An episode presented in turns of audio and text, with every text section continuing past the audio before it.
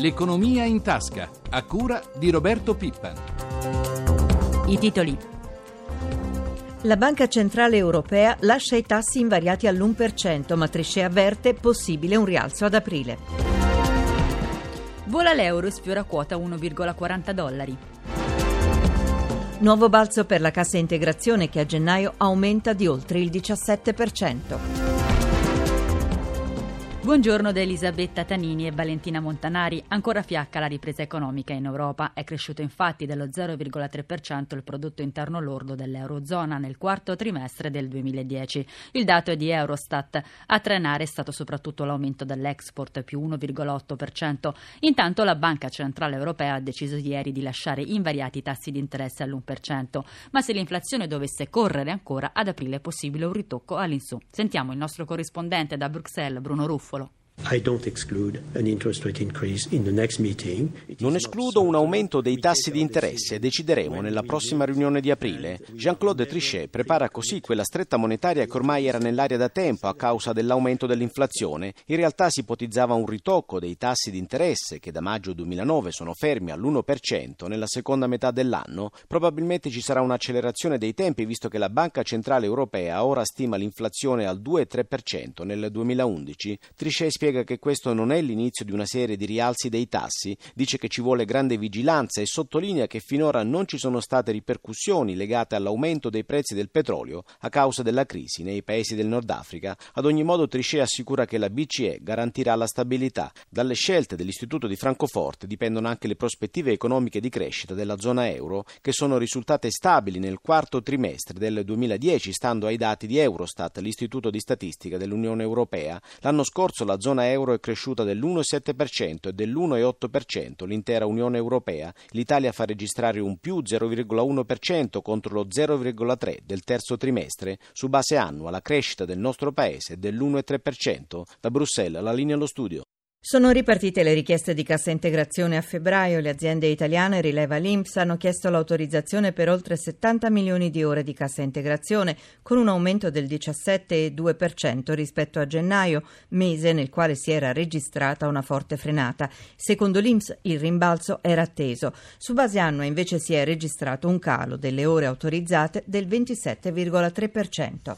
E proprio l'emergenza lavoro è tra le motivazioni dello sciopero generale indetto dalla CGL per il 6 maggio prossimo. La mobilitazione sarà di quattro ore con manifestazioni territoriali. Ai giovani, spesso precari, condannati a contratti da rinnovare ogni tre mesi, è dedicato il libro del professor Franco Ferrarotti dal titolo La strage degli innocenti. Sentiamolo nell'intervista di Roberto Pippan danno sì. la colpa ai giovani, parlano dei giovani come persone apatiche, indifferenti, senza desideri, cioè, non è vero, i giovani vorrebbero partecipare, progettare la propria vita razionalmente e così via, ma non si può vivere di tre mesi in tre mesi, non si può progettare la propria vita, sposarsi, mettere su famiglia senza la sicurezza di un posto di lavoro, di un contratto di lavoro a tempo indeterminato. Io ho avuto la grande soddisfazione l'impressione proprio l'altro giorno di sentire le stesse cose che io ho pubblicato dette niente po' di meno che dal governatore della Banca d'Italia Mario Draghi. Ripetutamente Draghi dice che bisognerebbe stabilizzare i lavoratori precari, però in che modo si può realizzare ecco, questo? Io non credo che il precariato giovanile sia il risultato di una cattiva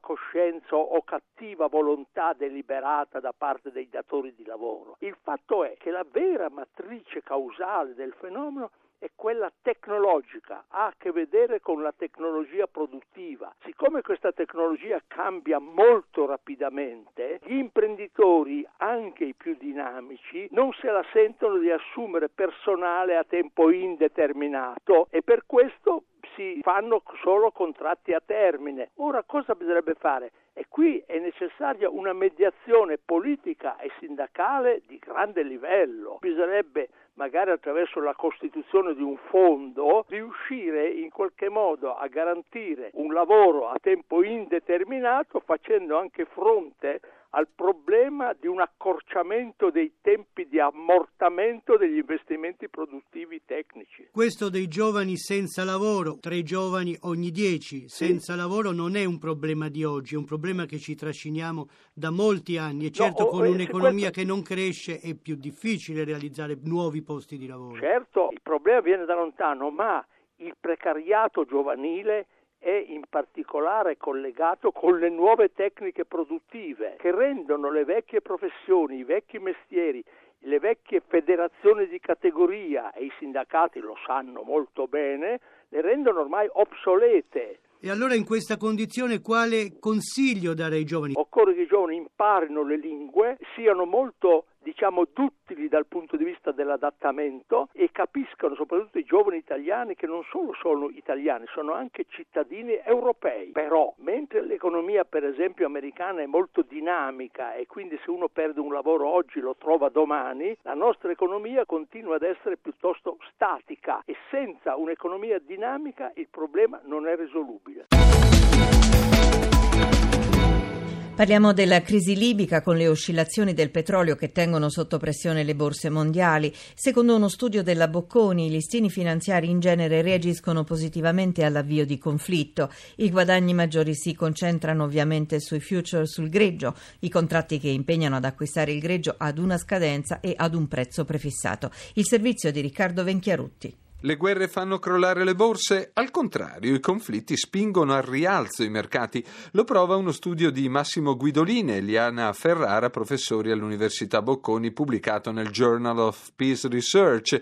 I due studiosi hanno analizzato 101 conflitti interni e internazionali nel periodo 71-2004, per i quali è possibile stabilire una precisa settimana di avvio e hanno misurato i loro effetti sugli indici di borsa. Il tasso di cambio ponderato su base commerciale del dollaro dollaro americano rispetto alle maggiori valute, i prezzi del petrolio e dell'oro e gli indici Goldman Sachs per le commodity. In media, scrivono gli studiosi, i mercati borsistici nazionali hanno maggiore probabilità di reagire in modo positivo che negativo all'avvio di un conflitto. Il mercato borsistico americano è quello che mostra le reazioni più forti e produce rendimenti positivi in corrispondenza del 12% dei conflitti analizzati. In generale si evidenzia come la quota di risultati positivi sia più alta per i conflitti conflitti internazionali che per quelli interni.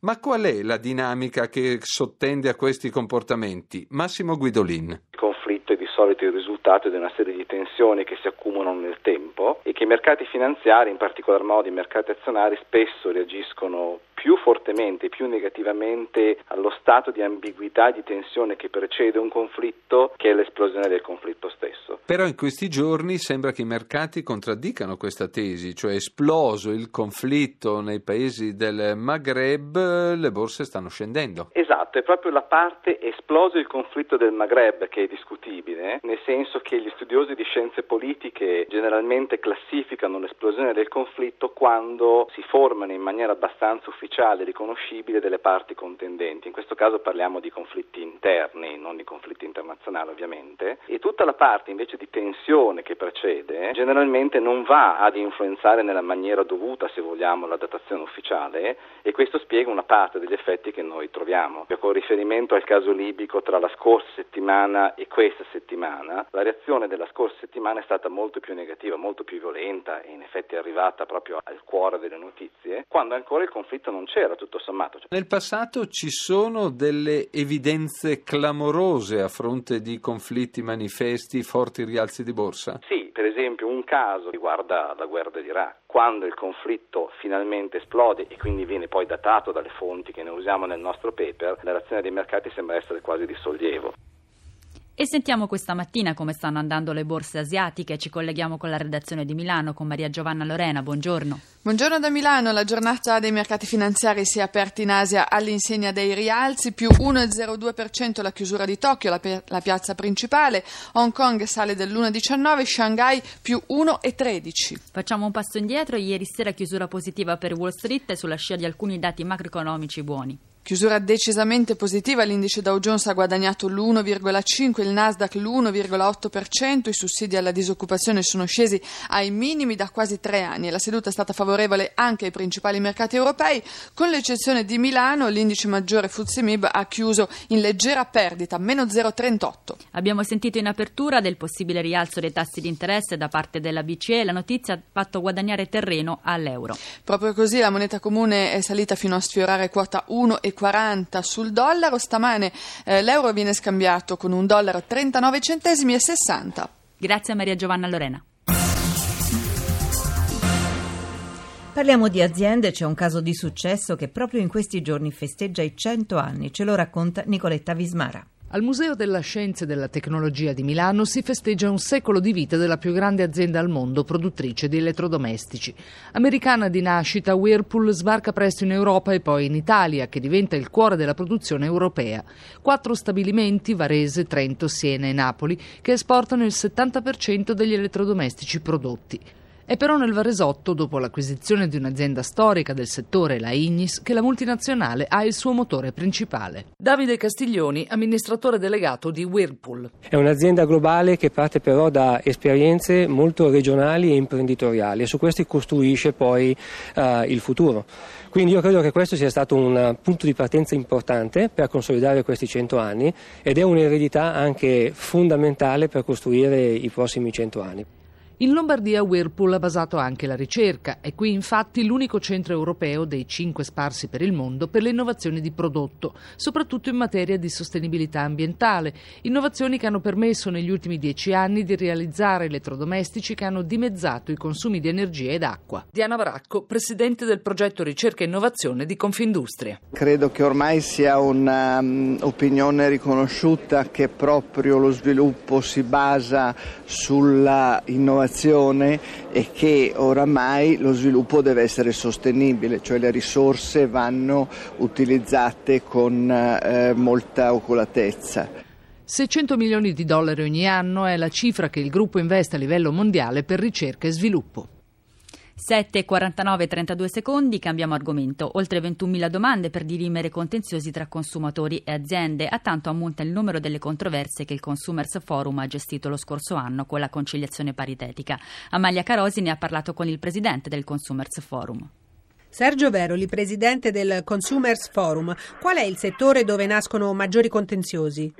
Il settore con maggiori conciliazioni è certamente da sempre il settore delle telecomunicazioni. Quest'anno sono state 11.750. Poi vi sono nel settore dei servizi bancari, quest'anno sono state 6.300. Poi c'è il settore dell'energia, 2.050 conciliazioni. Il settore delle assicurazioni è un settore in cui non ci sono conciliazioni per adesso. C'è il settore dei servizi postali importante con 917 conciliazioni. Che cos'è la conciliazione paritetica e come funziona? È una conciliazione nella quale il cittadino è rappresentato dall'associazione dei consumatori, la quale fa una negoziazione con l'azienda, arriva a fare una proposta, se la proposta va bene al cittadino la negoziazione va a buon fine. Prima però si deve esperire un tentativo di reclamo, se il reclamo va a buon fine va bene, se no si passa alla conciliazione. Quanto costa e quali sono i tempi di questo tentativo di di completamente gratuita per il cittadino e i tempi sono circa 50 giorni. Calcoli che circa il 90-95% delle conciliazioni nel settore delle telecomunicazioni va a buon fine. Ci sono invece settori come le banche e la finanza in cui la percentuale di risoluzione positiva del caso è più bassa. Perché? Perché intanto le situazioni sono molto più complesse. Poi gli accordi fatti fra associazioni ed aziende hanno preso in considerazione prevalentemente i casi Cirio e Parmalat che prevedevano anche di tutelare i consumatori più sprovveduti riguardo a, alla borsa, riguardo all'utilizzo dei fondi, eccetera, eccetera. Per cui successivamente sono arrivate altre forme di conciliazione e quindi c'è una complessità maggiore del settore, questo è il problema.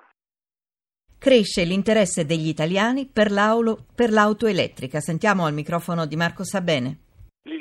Indagini dimostrano che questa tendenza è abbastanza europea, non è solo italiana, perché la media europea degli intervistati, che sono 4, oltre 4.000, hanno risposto che sarebbero disponibili a comprare questa macchina. Poi c'è anche una percentuale molto più piccola, del 15-19%, che la comprerebbe subito. In Italia questa percentuale arriva al 74%. Questi sono gli dati veramente importanti di questo survey. A cosa possiamo attribuire questo interesse per le auto elettriche? Il costante crescere del prezzo dei carburanti porta l'automobilista a scegliere soluzioni differenti? Diciamo che questo eh, sarà uno dei fattori di accelerazione della propensione. Però questo survey è stato fatto prima che questa crisi diciamo, medio orientale scoppiasse, quindi sicuramente il prezzo del carburante ha una sua componente, ma non è solo quello. E la componente più importante è che questa mobilità, l'immaginario collettivo pensa che gli consentirà di poter entrare nei centri storici, per esempio in città come le nostre eh, italiane, e gli consentirà di muoversi senza inquinare. Quindi c'è secondo me una maturità anche dell'inquinamento sia ambientale ma anche acustico. Come reagiscono le case automobilistiche a una domanda così forte? Ma soprattutto quali sono i modelli di auto elettrica che vengono immessi sul mercato? Per esempio sono, c'è qua a Milano un'esposizione, non facciamo nomi di chi lo fa, ma c'è una macchina che fa i 250 all'ora, con però un'autonomia molto molto bassa. Sono, è una città californiana. Però se vuol prendere una macchina elettrica la trova e la trova in una casa tedesca senza far nomi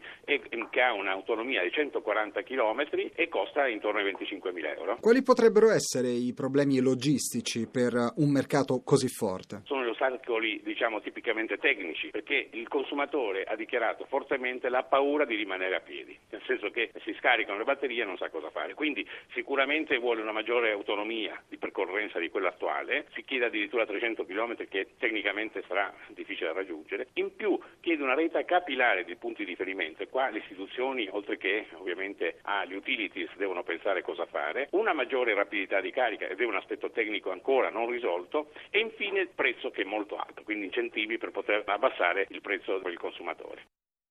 L'intervista era a Roberto Tentori, presidente di Deloitte Touch, responsabile dell'indagine assieme ad Assolombarda e Un'Industria sul gradimento degli italiani per l'auto elettrica. Ed era l'ultimo servizio. Ringrazio Stefano Siani in regia e Francesca Librandi per l'assistenza al programma. Tra poco il GR1 delle 8 da Elisabetta Tanini e Valentina Montanari. Buona giornata sempre con Rai Radio 1.